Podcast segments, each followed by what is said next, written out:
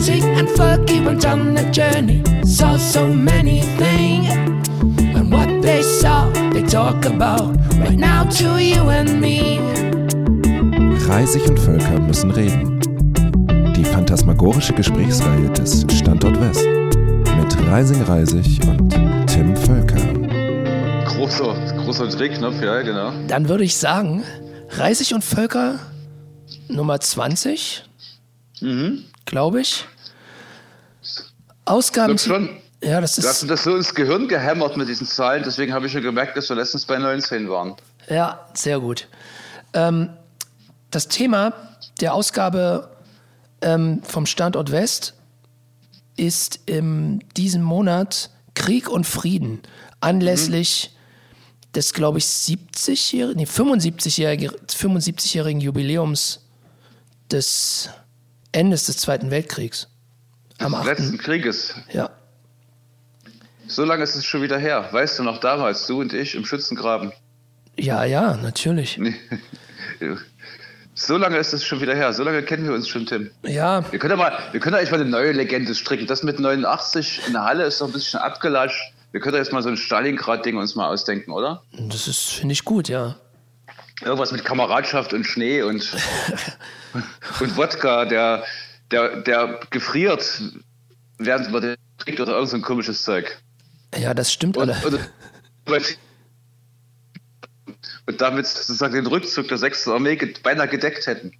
Was mit dem, wodurch den Rückzug? Den Rückzug der 6. Armee. Das war doch die 6. Armee, die da irgendwie aufgerieben wurde in Stalingrad. Ich weiß, aber wodurch haben wir das verhindert? Es gab gerade eine Ja, weil, Interferenz. weil wir die Wodka-Vorräte gefunden hatten und Ah, damit okay. unser Maschinengewehr gekühlt haben, weil die anderen nicht mehr erschossen, weil das Kühlwasser. Das ist unlogisch, weil das, Das ist- wahrscheinlich. das ist totaler Quatsch. Bei minus 30 Grad. Ja, das ist okay. total gut. Aber das ist mir ein guter Anfang für eine, für ist, Geschichte. das ist eine gute Legende, ja. Das, dank, weil das Kühlwasser, weil die anderen kein Kühlwasser mehr hatten und wir haben den. Das ist total, das ist total Nee, bescheuert. mir hat bloß mal jemand erzählt, dass es ganz gefährlich ist, Wodka in den Kühlschrank zu stellen und den dann zu trinken, weil der dann kälter als 0 Grad ist, manchmal minus 20 Grad oder irgend sowas, wenn der so richtig rein ist, dass du dann deine Speiseröhre verätzt durch die Kälte. Also quasi Gefrierbrand. Genau, in der Gefrierbrand muss, muss in Russland eine häufige Todesursache sein. Ähm, was bedeutet das eigentlich? Also ich, oder sagen wir, meine Erfahrung ist, ähm, manchmal ähm, sozusagen, wenn ich so Eiswürfel aus dem Kühlschrank nehme, aus dem Tiefkühlschrank, die da richtig lange drin waren, dann fasse ich die an. Oder ich habe auch als Kind mal an einem Eiswürfel geleckt und dann blieb ich halt mit der Zunge da dran. So, und das tat, Ja, irgendwie, irgendwie bleibt man da kleben, ne? ja. Ist das dieser Gefrierbrand? Nee, der Gefrierbrand ist das dann, wenn du, wenn du, stell dir jetzt mal sozusagen Gewebe, menschliches oder tierisches Gewebe vor, also so lebendes Zeug, und da kommt dann entweder viel zu viel Hitze oder viel zu viel Kälte drauf, dann geht das kaputt durch den Temperaturunterschied. Ah, und irgendwie okay. ist Ge Gefrierbrand irgendwie noch blöder, weil das noch schlimmere Verletzungen macht. Ich, ich habe das nie verstanden, was der wirkliche Unterschied ist, aber ich weiß noch, dass das dass, das dass es eine Koagulationsnekrose ist, wenn das zu warm wird und eine Kolliquationsnekrose mit Kuh, wenn das zu kalt wird. Also du, Mehr, mehr, mehr ist nicht übrig geblieben. Das ist schon lange her. aber du, also du sagst, so, du sagst, dass ähm, eine Verbrennung im Prinzip dieselben äh, Folgen hat wie eine Verkältung. Naja, irgendwie sagen, sagen die Vereisung. Pathologen, die Pathologen mit ihren Mikroskopen sagen irgendwas anderes. Aber zum Schluss ist trotzdem alles kaputt. Also das, Gew das Gewebe geht kaputt. Das ist Genau. sozusagen die Quintessenz. Genau. Okay, und, und warum ich aber mit meiner Zunge am Eiswürfel festklebe, das kannst du mir nicht so einfach erklären. Das ist wahrscheinlich, da müsste wahrscheinlich eher unsere Bundeskanzlerin fragen, das ist, glaube ich, eher Physik. Wahrscheinlich, weil dann die Flüssigkeit auf deiner Zunge oder auf deiner Haut, ist ja immer so ein bisschen Flüssigkeit gefriert in dem Moment. Und dann wird das wie vereist und dann bildet das sozusagen eine Verbindung eiskristallmäßig mit der Umgebung. Ah ja, verstehe. Da fällt mir gerade ein, ist nicht Medizin auch so eine Art von Physik oder ist es also es hat es steht doch aber es, steht doch mit dem mit dem also es die Medizin ist doch denselben physischen Prinzipien unterworfen wie alles andere. Muss ich weit von mir weisen. Medizin ist eine Kunst. Das heißt ja schließlich nicht, äh, Physikfehler, sondern Kunstfehler in der Medizin. Und das heißt ja auch nach den Regeln der ärztlichen Kunst. Aber trotzdem bist du den Regeln der Physik unterworfen, wenn du. Ja, aber guck mal, du, du, als machst. Gitarrist, du als Gitarrist mit deiner Gitarre bist ja auch den Regeln der Physik unterworfen. Das ist richtig. Also ist quasi das, ist quasi die Physik ein höheres Prinzip, dem wir alle unterworfen sind. Würdest du es Offensi off offensichtlich. Deswegen haben wir ja eine Physikerin als Bundeskanzlerin. richtig? Richtig. Und wir sind nur die, wir sind nur die Werkzeuge. Das hatten wir schon öfter mit den Werkzeugen. Wir verraten jetzt nicht, wie wir drauf gekommen sind. Das behalten wir für uns. Ja, das, das- ist sozusagen der Cliffhanger für die übernächste Folge. Wobei, ja genau, das, das oder im äh, Zusammenhang mit den Prinzipien, über die ich gerne mit dir sprechen würde, ähm, können wir es ja vielleicht kurz erwähnen. Aber ich finde, die Werkzeugtheorie kann eigentlich auch nochmal in einer gesonderten Folge äh, demnächst irgendwann besprochen werden. Genau. Deshalb ähm, würde ich, da das Thema äh, Krieg und Frieden ist, was ich gestern Abend erst erfahren habe, was eigentlich auch schon vorher besprochen wurde, aber ich habe es wieder vergessen, denn auch ich steuere der Demenz entgegen. Oh nein, Ähm, mach's nicht, Tim. Krieg und Frieden, ähm, bevor ich von dem Thema wusste, habe ich mir gedacht, lass uns doch mal über Prinzipien reden. Was ich, we- Weißt du, was mir gerade auffällt, Tim? Entschuldige, dass ich das Wort falle. Wir sind so unglaublich sachlich. Das macht wahrscheinlich die Distanz. Das kann sein, ja. Also, das ist ja sowieso so, also da können wir auch, vielleicht können wir da gleich drüber sprechen. Wir telefonieren ja diesmal, weil wir uns distanzieren. Hast du das, also, wieso glaubst du, dass, ähm, dass wir dadurch sachlicher sind? Ja, wahrscheinlich, weil wir uns gegenseitig nicht sehen und nicht dauernd ein schallendes Gelächter über das Gesicht des anderen ausbrechen müssen. Also ich finde ja, dass du komisch aussiehst und du findest ja offensichtlich auch, dass ich komisch Ich aussehe. finde einfach nur, dass du, dass du wunderschön aussiehst. Jetzt hör auf jetzt. Schleife hier nicht rum. Ich schleime nicht, das ist die Wahrheit. Also als ich letztens bei diesem Livestream Dingsbums hier bei der, im, im- im Salon saß und dir von der Seite zuguckte, so schräg von unten, wie du in die Seiten an der Gitarre gegriffen hast, habe ich mich in dich verliebt. Ah ja, siehst du, schleime hier nicht rum. Jetzt ist aber gut, jetzt wieder sachlich. Es geht um Prinzipien und nicht um so ein Geschleime hier. Genau. Ähm, ich habe so ein paar Prinzipien aufgelistet und ich würde mal, also ich finde ja Prinzipien sind eine spannende Sache, weil wie eben schon gesagt, das Prinzip der Physik scheint ja irgendwie eins zu sein, dem wir uns alle unterworfen haben. So. Und weil irgendjemand mal die Physik erfunden hat und dann die Schwerkraft und so weiter. Ähm, es gibt ja aber auch noch viele andere Prinzipien. Und ähm, ausgehend von Krieg und Frieden würde ich dir gerne ähm, einen kurzen, einen kurzen Ausschnitt aus einem Tagebucheintrag von Ernst Jünger vorlesen. Denn ich habe ja ähm, auch, glaube ich, auf deine Empfehlung mir die Tagebücher gekauft, die sogenannten Strahlungen. Und aus dem ersten Pariser Tagebuch würde ich dir gern kurz etwas vorlesen. Ähm, äh, also ich glaube, das Datum ist, das Datum ist der, der Eintrag ist aus Paris vom 23. Juli 1942. Ähm, er erzählt am Anfang dieses, dieses äh, Eintrags über einen, über einen äh, Offizier, mit dem er sich trifft, der irgendwie sich einen Spaß daraus macht, ähm, sozusagen seine Offiziersfähigkeiten auszunutzen und überall sich sozusagen Sachen zu nehmen und Leute zu erniedrigen, in, also in irgendwelchen Ausgabestellen in den Kasernen und dann später diese äh, Erzählung zu nutzen, um sich einen Spaß draus zu machen. Und ähm, Ernst Jünger unterhält sich mit ihm und äh, schreibt dann folgendes. Ich fragte mich, während wir uns so gemütlich über den Zeitlauf unterhielten, ob er nicht immer noch bei Weitem jenen Offizieren vorzuziehen sei, die während der, während der Ehrbegriff verloren geht, starr am Gehorsam festhalten. Dem faulen Idealismus gegenüber, der fortfährt, als ob die Dinge in Ordnung wären, steht der Landsknecht als echter Typus. Man fühlt, er war, ist und wird sein, in allen Zonen und zu allen Zeiten und hat mit jenen lebenden Leichen nichts zu tun.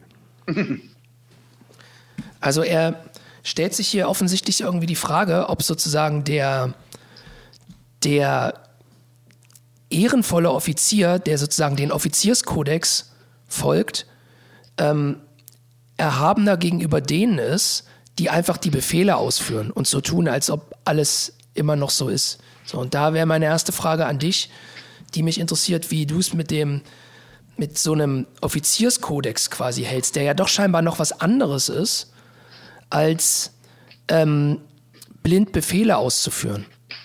Naja, es geht ja in zwei Richtungen. Also ich war ja selber mal anderthalb Jahre bei einer Armee, beziehungsweise bei der, ich habe Wehrersatzdienst geleistet in der DDR bei der, bei der Bereitschaftspolizei als Sanitäter und die haben uns erklärt, Befehle muss man ausführen. Ne? Befehle sind dafür da, dass sie ausgeführt werden. Es gibt nur eine Ausnahme, wenn die Befehle völkerrechtswidrig sind. Hat das was mit mir zu tun? Mit dir? Jetzt habe ich auf der Leitung gestanden. Nein, es hat, hat nichts mit dir zu tun. Hm.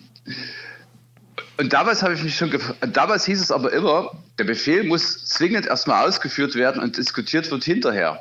Aber wenn du dann sozusagen, wenn du dann völkerrechtswidrig schon Tim Völker erschossen hast, dann ist es ja eh rum, dann ist er eh schon tot, dann brauchst du auch nicht weiter diskutieren. Äh, das wurde ernsthaft gesagt, ja? Ja, ja. Ja, das ist ja, war ja keine Erfindung der DDR sozusagen. Man hat ja, ja irgendwann mal so eine Art Kriegsordnung sich ausgedacht. Ja. Und mich, mich, erinnert das an diese Geschichte, mir ging das vorhin durch den Kopf oder gestern schon, nee, vorhin ging mir das durch den Kopf auf dem Fahrrad, als ich so zum Wachwerden mal schnell ins Büro gefahren bin und so getan habe, als ob ich arbeite und dann wieder zurückgedonnert bin auf einem Rennrad. Es gibt ja diesen Ärztekodex. Der Arzt darf in Bezug auf die Behandlung von Patienten keine Weisungen von Nichtärzten entgegennehmen. Und da fiel mir wieder diese unsägliche Diskussion ein, wenn es zu viele Corona-Patienten gibt und zu wenig Beatmungsbetten, dass jetzt die Ethikkommission darüber nachgedacht hat, wie der Arzt sich verhalten soll, wenn dann fünf Patienten sind und nur drei Beatmungsschläuche. Da habe ich mir gedacht, ihr Arschlöcher, das geht euch gar nichts an, das entscheide ich als Arzt schön selber. Das habe ich nämlich gelernt zu entscheiden. Hm, das ist, das ist sehr interessant. Da treffen ja quasi zwei Prinzipien aufeinander. Da trifft ja, die, gehören, die gehören ja zusammen, die Prinzipien des Soldaten und des Arztes. Nein, Moment, Moment, ich bin schon wieder einen Schritt weiter. Also sagen wir es mal okay. so. Ähm, bei, den bei, den, bei den Soldaten ähm, ist es quasi so, der Offizierskodex besagt, Befehle werden ausgeführt, aber nichts Völkerrechtswidriges. Widriges. Darüber wird dann im Nachhinein nochmal diskutiert. Wobei mhm. ich bei Ernst Jünger das Gefühl habe, dass es ihm auch schon irgendwie darum geht, dass es eben keinen blinden Gehorsam geben soll. Also dass er, glaube ich, sogar diesen blinden Gehorsam irgendwie verachtet und eher noch diesen Offizier beneidet, der da irgendwie scheinbar so ein bisschen über die Stränge schlägt und sein Offiziersein so ein bisschen ausnutzt und sich einen Spaß mhm. draus macht. Mhm. Auch über, auch zu der Befehlshörigkeit, aus der Befehlshörigkeit der anderen. Na, die, das, das Problem am Offiziers- und Arztdasein ist doch so ähnlich wie beim Schamanen du kriegst doch diese Rolle sozusagen verliehen. Ne? Also die, die meisten Offiziere, die waren, kamen doch aus Offiziersfamilien früher. Das waren doch diese adligen Typen. Ja, ja. Und zu DDR-Zeiten, wenn du Medizin studiert hast, du musstest du lange suchen und da war höchstens jeder 20. oder jeder 25. einer, der nicht aus einer Ärztefamilie kam. Ja. Das heißt, du wächst dann damit auf und hast das dann sozusagen verinnerlicht und hast dir dann sozusagen so eine Art Kodex. Und du verstehst natürlich als Offizier die Zivilisten nicht und du verstehst als Arzt die Patienten nicht. Also das heißt, um das nochmal, also das mit das Militärische abzuschließen, ähm, dass es tatsächlich eben nochmal einen Unterschied gibt zwischen den Offizieren und quasi den niederen Rängen. Also das quasi. Ja, das, das kommt noch dazu, ne? Wo, wobei natürlich vom Ursprung her ist es der Krieger. Und der Krieger hat ja natürlich keinen Dienstgrad im engeren Sinne, sondern der zeichnet sich ja dadurch aus, dass es entweder schlechtere oder bessere Krieger gibt. Okay. Und der Offizier ist ja gemeinhin eher Berufssoldat und die, die anderen, die niederen Dienstgrade können im Zweifelsfall ja durchaus auch Leute sein, die gegen ihren Willen dahin gezerrt wurden. Ah ja. ja okay. das, heißt, das heißt, das heißt dieses, dieses reine Prinzip, also was ist das reine Prinzip des, des Offiziers oder des Arztdaseins? Es geht darum, den Feind zu vernichten. Okay. Und jetzt, okay, das ist sozusagen das, also es gibt ein klares Prinzip, der Feind wird vernichtet. Jetzt ist natürlich ähm, eines, eine für mich interessante Frage, der Feind des Arztes ist der Tod oder der Patient? natürlich die Krankheit. Also die, ist die Krankheit der Feind oder die, der, sozusagen der Tod als Folge der Krankheit? Naja, mit, ich bin ja nun nicht Frankenstein hier, ne? Kollege von mir aus Ingolstadt, der dann irgendwie Leichen mit Gewittern wiederbelebt. Nee, nee, der Feind ist die Krankheit. Natürlich ist, ist das jetzt ein bisschen eine spitzfindige Frage. Der Tod ist dann ja ultimativ. Ne? Also du versuchst natürlich den Tod zu vermeiden, ja. indem du versuchst, die Krankheit zu heilen. Ja, das ist aber trotzdem, verstehe ich, also es leuchtet mir das jetzt trotzdem näher ein, dass die Krankheit der Feind ist. Ja, genau. Und das führt ja dazu, dass man sich, das habe ich ja schon ein paar Mal erzählt, dass man sich als Arzt ja viel mehr für die Krankheit als für den Patienten interessiert. Das habe ich ja doch mal erzählt, wenn man so in so eine Leiche reinguckt, die, die Lungenkrebs hat. Und Lungenkrebs ist ja in Wirklichkeit Bronchialkrebs. Also das ist an der, an der Luftröhre. Das sieht ja, der, der Bronchialkrebs selber sieht ja viel appetitlicher aus als die dreckige Lunge rundherum. Das heißt, das, das, heißt, der Bronchialkrebs selber ist das Objekt der Begierde, nicht die Lunge und nicht der Patient. Das Objekt der Begierde, das du vernichten möchtest.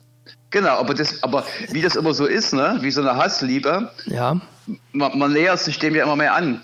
Und natürlich ist es ganz klar, dass der Offizier der deutschen Armee sich im Zweifelsfalle ja viel mehr interessiert hat für den Offizier der französischen Armee als für die Zivilisten. Und die deutschen Offiziere waren natürlich total enttäuscht, dass die Franzosen nach ein paar Wochen in den Sack gehauen haben und aufgegeben haben und dass die Engländer alle auf irgendwelchen Schiffen wieder übergesetzt sind und weg waren. Da gab es ja nichts mehr zu kämpfen. Das nervt ja. Deshalb sind sie dann nach Russland gegangen, meinst du? Naja, die Russen waren ja bekannt dafür, dass, dass sie nicht gleich wieder abhauen. Okay.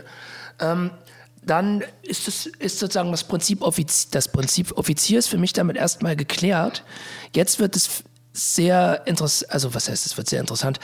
Ähm, ich würde jetzt gerne nochmal auf die, den Konflikt äh, zu sprechen kommen, den du erwähnt hast, und zwar den zwischen dem Prinzip Ethikkommission und dem Prinzip ähm, Arzt. Oder sozusagen dem Prinzip, dass ein Arzt keine Weisung eines Nichtarztes Folge zu leisten hat. Warte mal, man muss jetzt dazu sagen, ich habe das ja bloß angeführt, um es nochmal plastischer zu machen. Das ist das. Es gibt ja auch eine Ethikkommission für Armeen, für Offiziere. Du kannst das wirklich in eins tun. Ja, aber trotzdem ist meine Frage an dich jetzt, sind Ethikkommission und Ärzte, sind das zwei Prinzipien, die quasi aufeinander, aneinander geraten oder ziehen die an einem Strang? Naja, ich habe so ein Buch von einem der besten Psychiater, den die Bundesrepublik Deutschland je hervorgebracht hat, der lebt auch noch, der heißt Klaus Dörner. Und der ist ein großartiger Denker und Psychiater und der hat ein Buch geschrieben, Lehrbuch der ärztlichen Grundhaltung, der gute Arzt. Und im Vorwort beschreibt er, wie er durch seine psychiatrische Klinik läuft als Chefarzt mit seinem besten Pfleger und die laufen so durch die Gegend. Und der Krankenpfleger sagt dann so, ah, wissen Sie was, Herr Professor, Ethik ist doch was für Leute, die nicht wissen, wie man sich zu benehmen hat. Das heißt, wenn du im Prinzip anerzogen bekommen hast, als Mensch von deinem Vater üblicherweise, dann brauchst du keine Ethikkommission, weil dann wirst du das Prinzip immer einhalten. Ah, okay. Okay. Das sind doch die, da gibt es doch tausende von Geschichten. Guck mal, die Samurai und der Shogun. Und dann wurde Japan industrialisiert und plötzlich waren die Samurai alle doof. Und trotzdem gibt es die bis heute auf irgendeine Art. Oder die Offiziere in, in Deutschland, also nimm Stauffenberg. Ne? Stauffenberg ist doch, ist doch der Mythos, dass der Offizier sich ab einem bestimmten Punkt gegen diesen Gefreiten aus Österreich und diese ganze Kapitalistenbande, die dahinter stand, gewehrt hat. Offizierskodex. Oder Offiziersprinzip. Und, der, und der, das ist das Prinzip. Eigentlich ist das doof. Eigentlich kann man nur jeden beglückwünschen, der nicht Offizier ist und der nicht Arzt ist. Aber wie ich ja schon sagte, du wächst ja damit auf und merkst es immer erst hinterher. Und dann kommst du nicht mehr raus aus dem Prinzip. Aber so ein Prinzip hat natürlich den Vorteil, dass du weißt, wie du dich zu orientieren hast äh, in einer Welt, wo, wo du orientierungslos bist. Beziehungs, ja, genau. Das, äh, das und, diese, und, diese, und diese Ethikkommission und das alles, die sind dafür da, um natürlich die Prinzipien Stück für Stück zu erweitern. Wenn oder zu verändern. Wenn du den hippokratischen Eid dir anguckst, ich empfehle übrigens allen unseren Zuhörern mal bei Wikipedia den hippokratischen Eid sich aufzurufen, das sind mehrere Abschnitte, wo es erstmal nur darum geht, dass man das Wissen, was man von seinen Lehrern erworben hat, niemals weitererzählt, außer an die männlichen Nachkommen des Lehrers oder die eigenen männlichen Nachkommen. Dann steht da noch drin, dass man konkurrierenden Heilergruppen nicht ins Handwerk fuschen darf und erst ungefähr an der vierten Stelle steht, dass man nicht zum Patienten sein soll. Das war der hippokratische Eid. Das war eigentlich eine mittelalterliche Zunftordnung. Und unter dem Trauma des Zweiten Weltkrieges gab es das Genfer Gelöbnis, also Genfer Gelöbnis, googeln. Da steht ganz oben, dass die Aufgabe des Arztes ist, die Würde des Patienten wiederherzustellen, weil er durch die Krankheit entwürdigt wurde. Da hat sich ein Prinzip geändert. Ah, da hat sich, das ist ein ethisches Prinzip. Ja, aber die Grundidee des Kampfes, die steckt immer noch dahinter. Es, geht, ja. es, ist, es ist ein kriegerischer Akt, Offizier zu sein, ist auch ein kriegerischer Akt, Arzt zu sein. Ich ähm, möchte noch mal ganz kurz darauf zu sprechen kommen.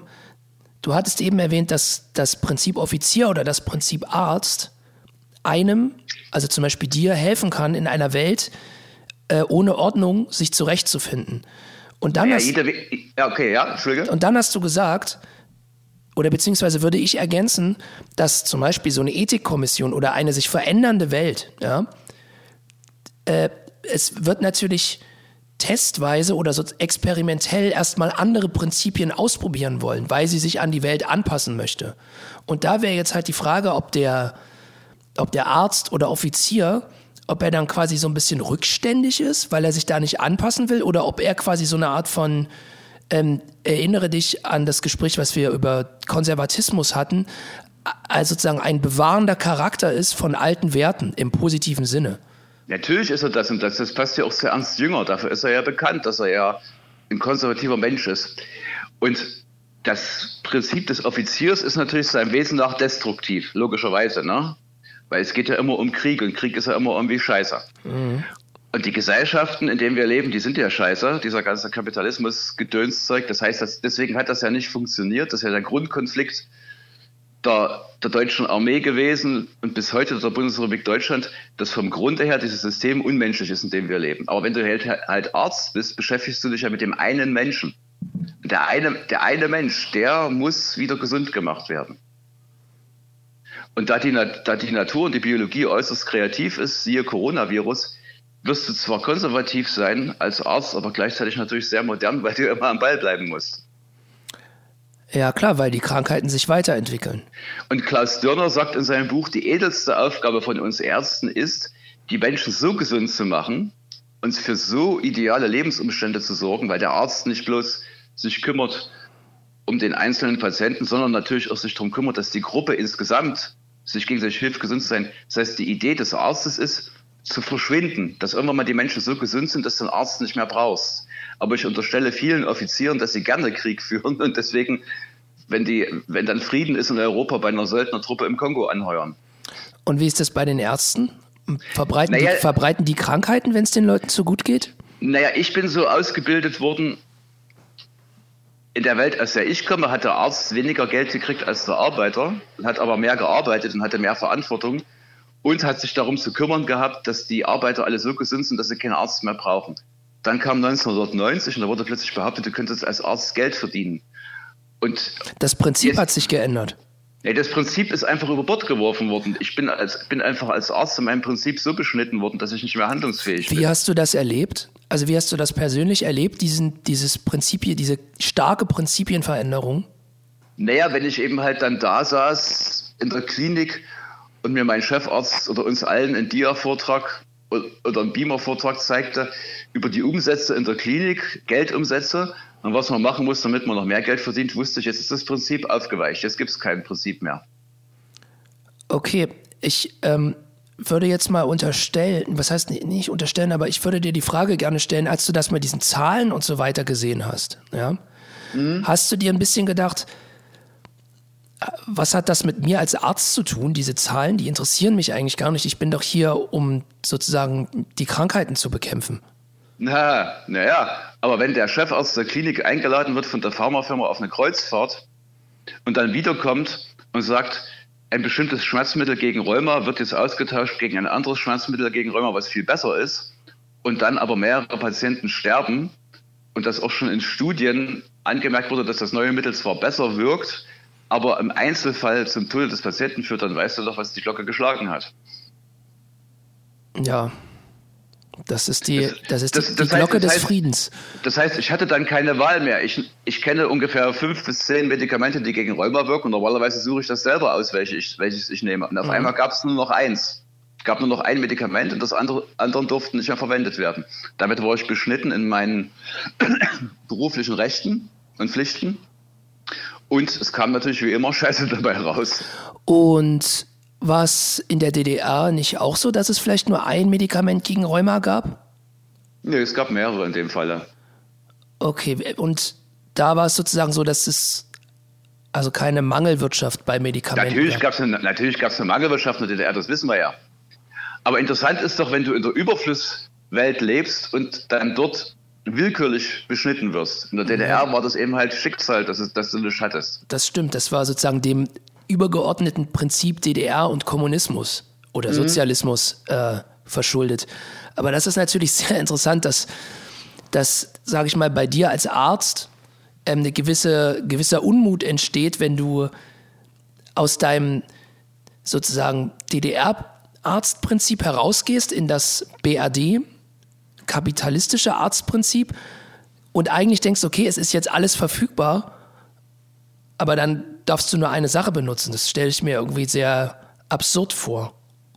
Weißt du, dass mir gerade einfällt, dass es eigentlich bei Soldaten genauso ist. Der Soldat wird ausgebildet, um Krieg zu führen und er führt ja den Krieg deswegen, um sein Land und seine Leute, die nicht so gut ausgebildet sind und trainiert sind und mehr Angst haben, gegen einen Feind zu verteidigen.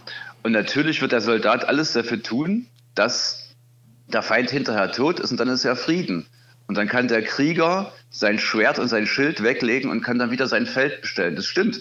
Jetzt fällt mir gerade ein, das Prinzip ist das gleiche. Der, der, der Soldat will Frieden und der Arzt will Gesundheit. Der Soldat weiß ja, wenn er zu viel Gelumpe durch die Gegend schleppt, das, dann, dann, dann kann er sich nicht bewegen und wird ziemlich, kann nicht mehr kämpfen und wird wahrscheinlich schneller erschossen. Und du siehst das doch, und ich habe mir letztens Platoon wieder angeguckt, mhm. hier diesen Vietnam-Film. Ja. In, in, diesem Dschungel schmeißen sie doch immer erstmal ihren Rucksack weg und nehmen sich nur ihr M16 und noch zwei Magazine und, und reißen sich die, die Splitterschutzweste runter und setzen den Helm ab und dann rennen die los, weil die müssen beweglich sein. Ja. Das heißt, der Soldat lernt, je weniger Zeug um mich rum, desto beweglicher bin ich. Und ich muss ja auch immer die Stellung wechseln an, als Scharfschütze oder mit meinem Maschinengewehr. Ja. Und der, und der Arzt lernt relativ schnell, dass Besitz nicht hilft, gesund zu werden, tendenziell sogar schädlich ist. Und der, und der Arzt lernt auch, dass der Besitz des eigenen Körpers nur ein zeitweiliger Zustand ist.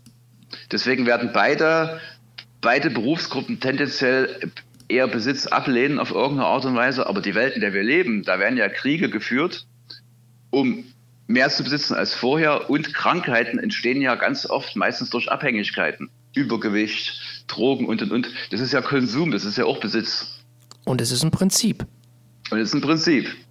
Wobei man sich nicht ganz sicher sein kann, ob das nicht eine Produktionsweise ist nach Karl Marx, die dann irgendwann mal marketingtechnisch zum Prinzip erhoben wurde.